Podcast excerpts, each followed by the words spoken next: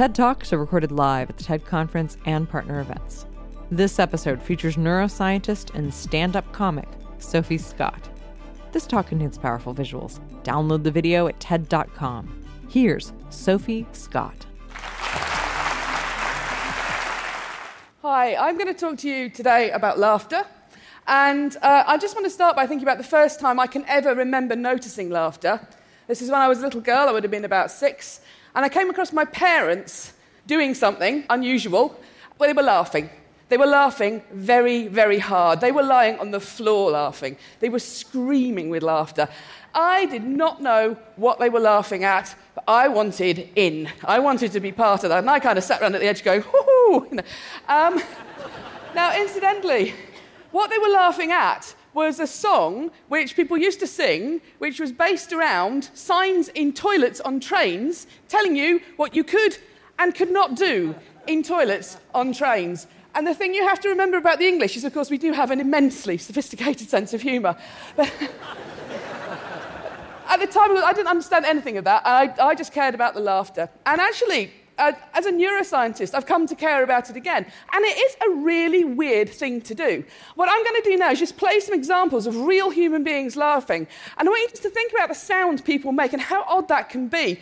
And in fact, how primitive laughter is as a sound. It's much more like an animal call than it is like speech. So here we've got some laughter for you. The first one is pretty joyful.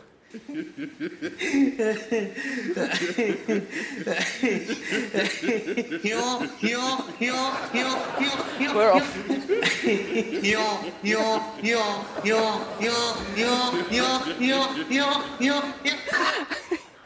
now, this next guy, I need him to breathe. There's a point in this where I'm just like, oh, you've got to get some air in there, mates, because he just sounds like he's breathing out.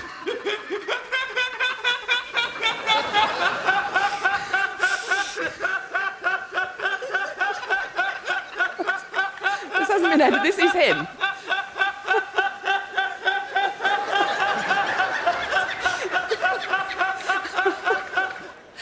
and finally, we have this is a human female laughing. And laughter can take us to some pretty odd places in terms of making noises.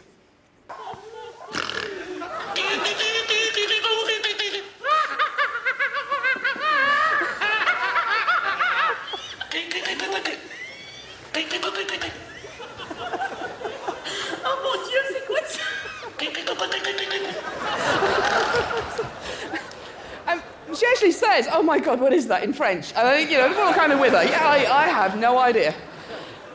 Now, to understand laughter, you have to look at a part of the body that um, psychologists and neuroscientists don't normally spend very much time looking at, which is the rib cage. And it doesn't seem terribly exciting, but actually, you're all using your rib cage all the time. What you're all doing at the moment with your rib cage, and don't stop doing it, is breathing. So you use the intercostal muscles, the muscles between your ribs, to bring air in and out of your lungs just by expanding and contracting your rib cage. And if I was to put a strap around the outside of your chest, called a breath belt, and just look at that movement, you see a sort of rather gentle sinusoidal movement. So that's breathing. You're all doing it, don't stop. As soon as you start talking, you start using your breathing completely differently. So, what I'm doing now is you see something much more like this. In talking, you use a very fine movement of the rib cage to squeeze the air out. And in fact, we're the only animals that can do this. It's why we can talk at all. Now, both talking and breathing has a mortal enemy, and that enemy is laughter. Because what happens when you laugh is those same muscles start to contract very regularly, and you get this very marked sort of zigzagging, and that's just squeezing the air out of you. It literally is that basic a way of making a sound. You could be stamping on somebody, it's having the same effect. You're just squeezing air out, and each of those contractions huh, gives you a sound.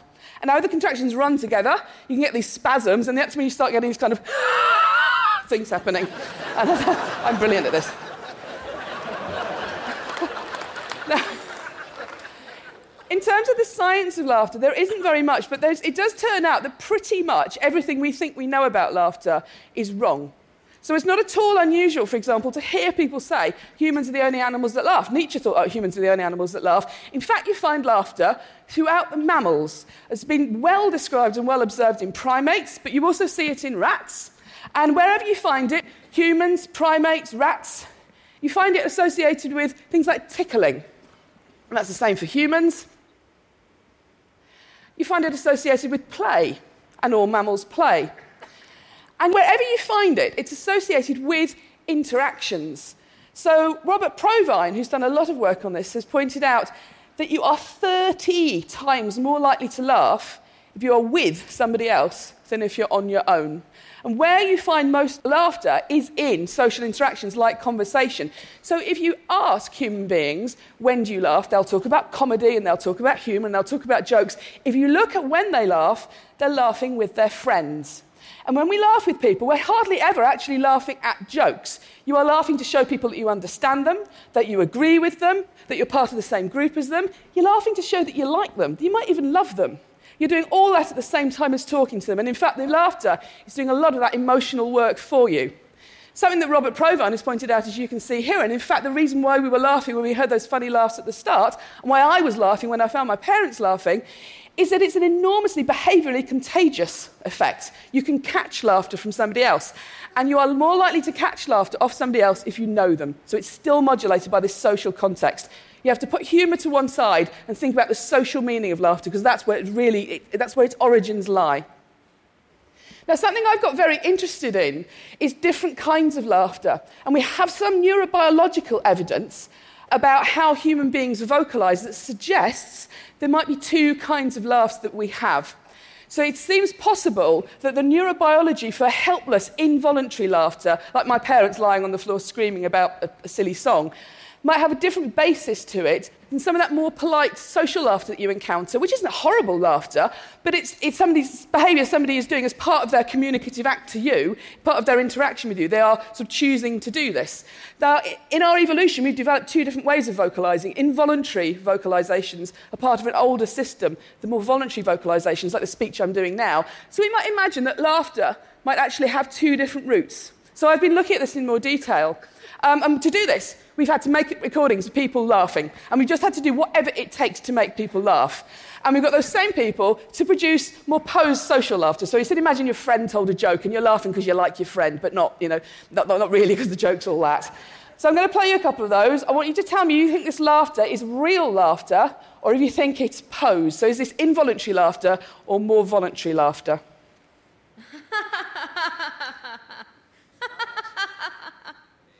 What does that sound like to you? Posed? Posed. How about this one?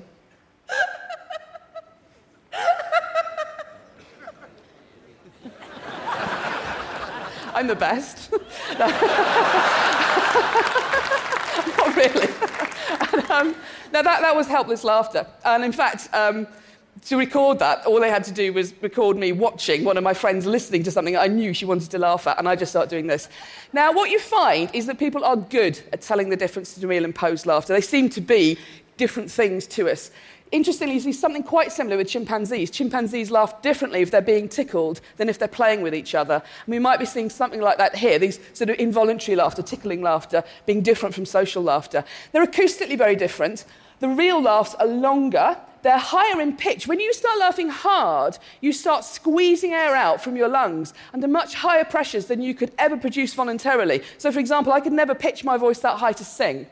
And also, as I say, you start to get these sort of contractions and these weird whistling sounds, all of which mean that real laughter is extremely easy or feels extremely easy to spot. In contrast, posed laughter which does, we sort of think, well, it might sound a bit fake. Actually, it's not. It seems to be, it's such an important social cue. We use it a lot. We're choosing to laugh in a lot of situations. It seems to be its own thing. So, for example, you find nasality imposed laughter, that kind of ha ha ha ha ha sound that you never get, you could not do if you were laughing involuntarily. So, there do seem to be genuinely these two different sorts of things. We took it into the scanner to see how brains respond when you hear laughter. And when you do this, you, this is a really boring experiment. We just played people real and posed laughs. We didn't tell them it was a study on laughter, and we put other sounds in there so, to distract them. And all they're doing is lying, listening to sounds. We don't tell them to do anything. Nonetheless, when you hear real laughter and when you hear posed laughter, the brains are responding completely differently, significantly differently. What you see in the regions in blue which lies in auditory cortex, the brain areas that respond more to the real laughs. And what it seems to be the case, when you hear somebody laughing involuntarily, you hear sounds you would never hear in any other context. It's very unambiguous, and it seems to be associated with greater auditory processing of these novel sounds. In contrast, when you hear somebody laughing in a posed way, what you see are these regions in pink, which are occupying brain areas associated with mentalizing, thinking about what somebody else is thinking. And I think what that means is, even if you're having your brain scanned, which is completely boring and not very interesting, when you hear somebody going, ah, ha, ha, ha, ha, you're trying to work out where they're laughing. Laughter is always meaningful. You are always trying to understand it in context, even if, as far as you're concerned, at that point in time, it's not necessarily anything to do with you. You still want to know why those people are laughing. Now, we've had the opportunity to look at how people hear real and posed laughter across the age range. So, this was an online experiment we ran with the Royal Society. And here we just asked people two questions. First of all, they heard some laughs and they had to say, how real or posed do these laughs sound? The real laughs are shown in red and the posed laughs are shown in blue. what you see is there is a rapid onset. As you get older, you get better and better and better at spotting real laughter. Such as six year olds are at chance, they can't really hear the difference. By the time you are older, you get better. But interestingly, you do not hit peak performance in this data set until you're in your late 30s and early 40s. You don't understand laughter fully by the time you hit puberty. You don't understand laughter fully by the time your brain is matured at the end of your teens. You're learning about laughter throughout your entire early adult life. If we turn the question around and now say not what does the laughter sound like in terms of being real or posed, but we say how much does this laughter make you want to laugh? How contagious is this laughter to you? We see a different profile. And here, the younger you are, the more you want to join in when you hear laughter. Remember me laughing with my parents, and I got no idea what was going on. You really can see this. Now, everybody, young and old, finds the real laughs more contagious than the posed laughs, but as you get older, it all becomes less contagious to you. Now, either we're all just becoming really grumpy as we get older, or it may mean that as you understand laughter better, and you are getting better at doing that, you need more than just hearing people laugh to want to laugh. You need the social stuff there. So we've got a very interesting behaviour about which a lot of our sort of lay assumptions are incorrect. But I'm coming to see that actually there's even more to laughter than it's an important social emotion we should look at, because it turns out people are phenomenally nuanced in terms of how we use laughter. There's a really lovely set of studies coming out from Robert Levenson's lab in California, where he's doing a longitudinal study with couples. He gets married couples, men and women, into the lab and he gives them stressful conversations to have while he wires them up to a polygraph so he can see them becoming stressed. So you've got the two of them in there, and he'll say to the husband, Tell me something that your wife does that irritates you. And what you see is immediately, just run that one through your head briefly, you and your partner, you can imagine everybody gets a bit more stressed as soon as that starts. You can see physically people become more stressed. What he finds is that the couples who manage that feeling of stress with laughter, positive emotions like laughter, not only immediately become less stressed, they can see them physically feeling better, they're dealing with this unpleasant situation better together. They are also the couples that report higher levels of satisfaction in their relationship and they stay together for longer. So, in fact, when you look at close relationships, laughter is a phenomenally useful index of how people are regulating their emotions together. We're not just emitting at each other to show that we like each other, we're making ourselves feel better together. Now, I don't think this is going to be limited to romantic relationships. I think this is probably going to be a characteristic of close emotional relationships, such as you might have with friends, um, which explains my next clip which is of a YouTube video of some young men in the former East Germany on making a video to promote their heavy metal band. And it's extremely macho, and the mood is very serious. And I want you to notice what happens in terms of laughter when things go wrong and how quickly that happens and how that changes the mood. He's cold, he's about to get wet, he's got swimming trunks on, got a towel. Ice. Eis. What might possibly happen? Video starts. Serious mood. Yeah. And my new band is called Siskill. We're off. and his friends are already laughing. They're already laughing hard. He's not laughing yet. Ah, He's starting to go now.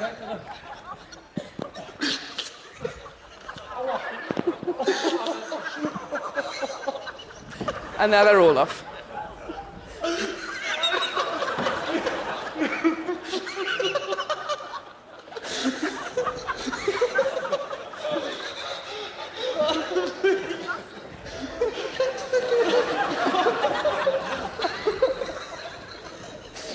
floor.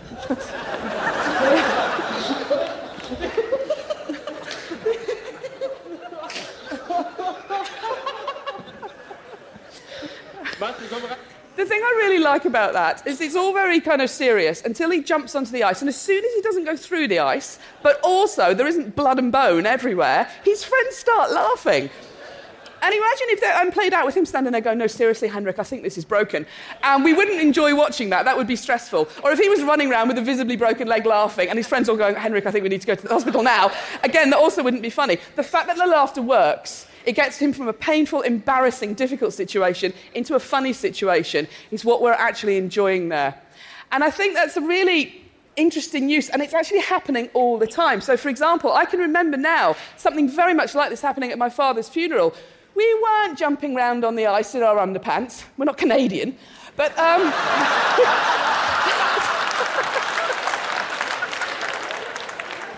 events are always difficult. I had a relative who was being a bit difficult. My mum was not in a good place. And I can remember finding myself just before the whole thing started telling this story about something that happened in a 1970s sitcom.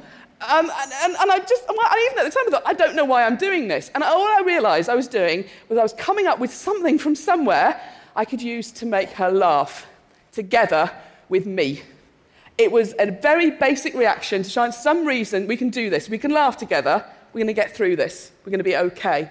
And in fact, all of us are doing this all the time. You do it so often you don't even notice it. Everybody underestimates how often they laugh.